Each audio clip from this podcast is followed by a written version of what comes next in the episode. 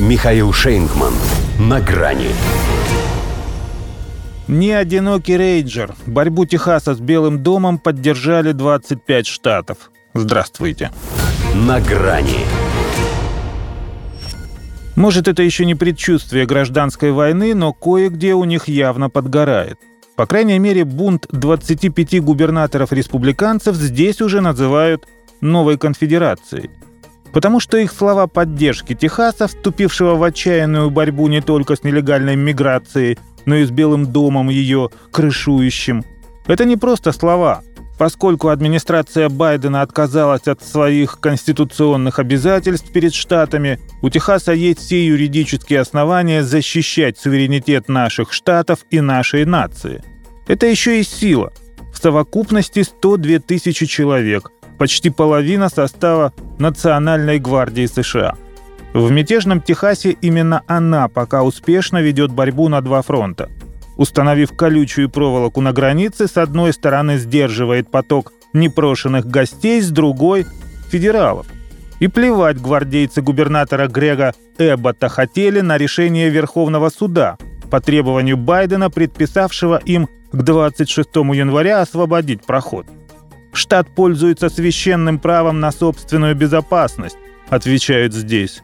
И добавляют – что если кому-то это не нравится, то он за США не держится и вполне может стать разъединенным, переименовав себя из Техаса в Техасскую независимую республику. Словом «текзит» это звучит грозно. Еще и примером для подражания. Причем солидарность 25 регионов, кроме того, что цена сама по себе, это мощный, если не определяющий фактор давления на республиканцев в Палате представителей – с таким активом за спиной они точно не отступят от схемы сначала усиления американских границ, потом помощь Украине. Вряд ли Джо Байдену сразу сообщили эту потрясающую новость, поскольку накануне ему в любом случае некогда и незачем было на нее реагировать. В Висконсине, который пока слывет вотчиной демократов, он вслушивался в пивную бочку. И это не фигура речи.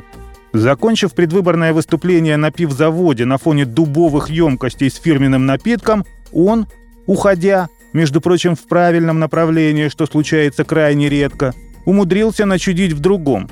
Прильнул ухом к одной из них. Забулькало ли у него в ушах неизвестно, но какая-то жидкость в голову ему точно ударила. Причем еще до того, когда он в своей речи дважды назвал Дональда Трампа «мой профессор», сообразив только к третьему разу, что правильно говорить «предшественник». Перепутал пандемию с рецессией, а педаль тормоза с газом. Сказал, что сократил дефицит на 7 миллиардов долларов, хотя при нем тот увеличился.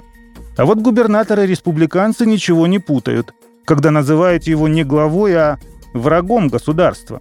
Вместо того, чтобы поддерживать верховенство закона и обеспечивать безопасность границ, администрация Байдена напала на Техас.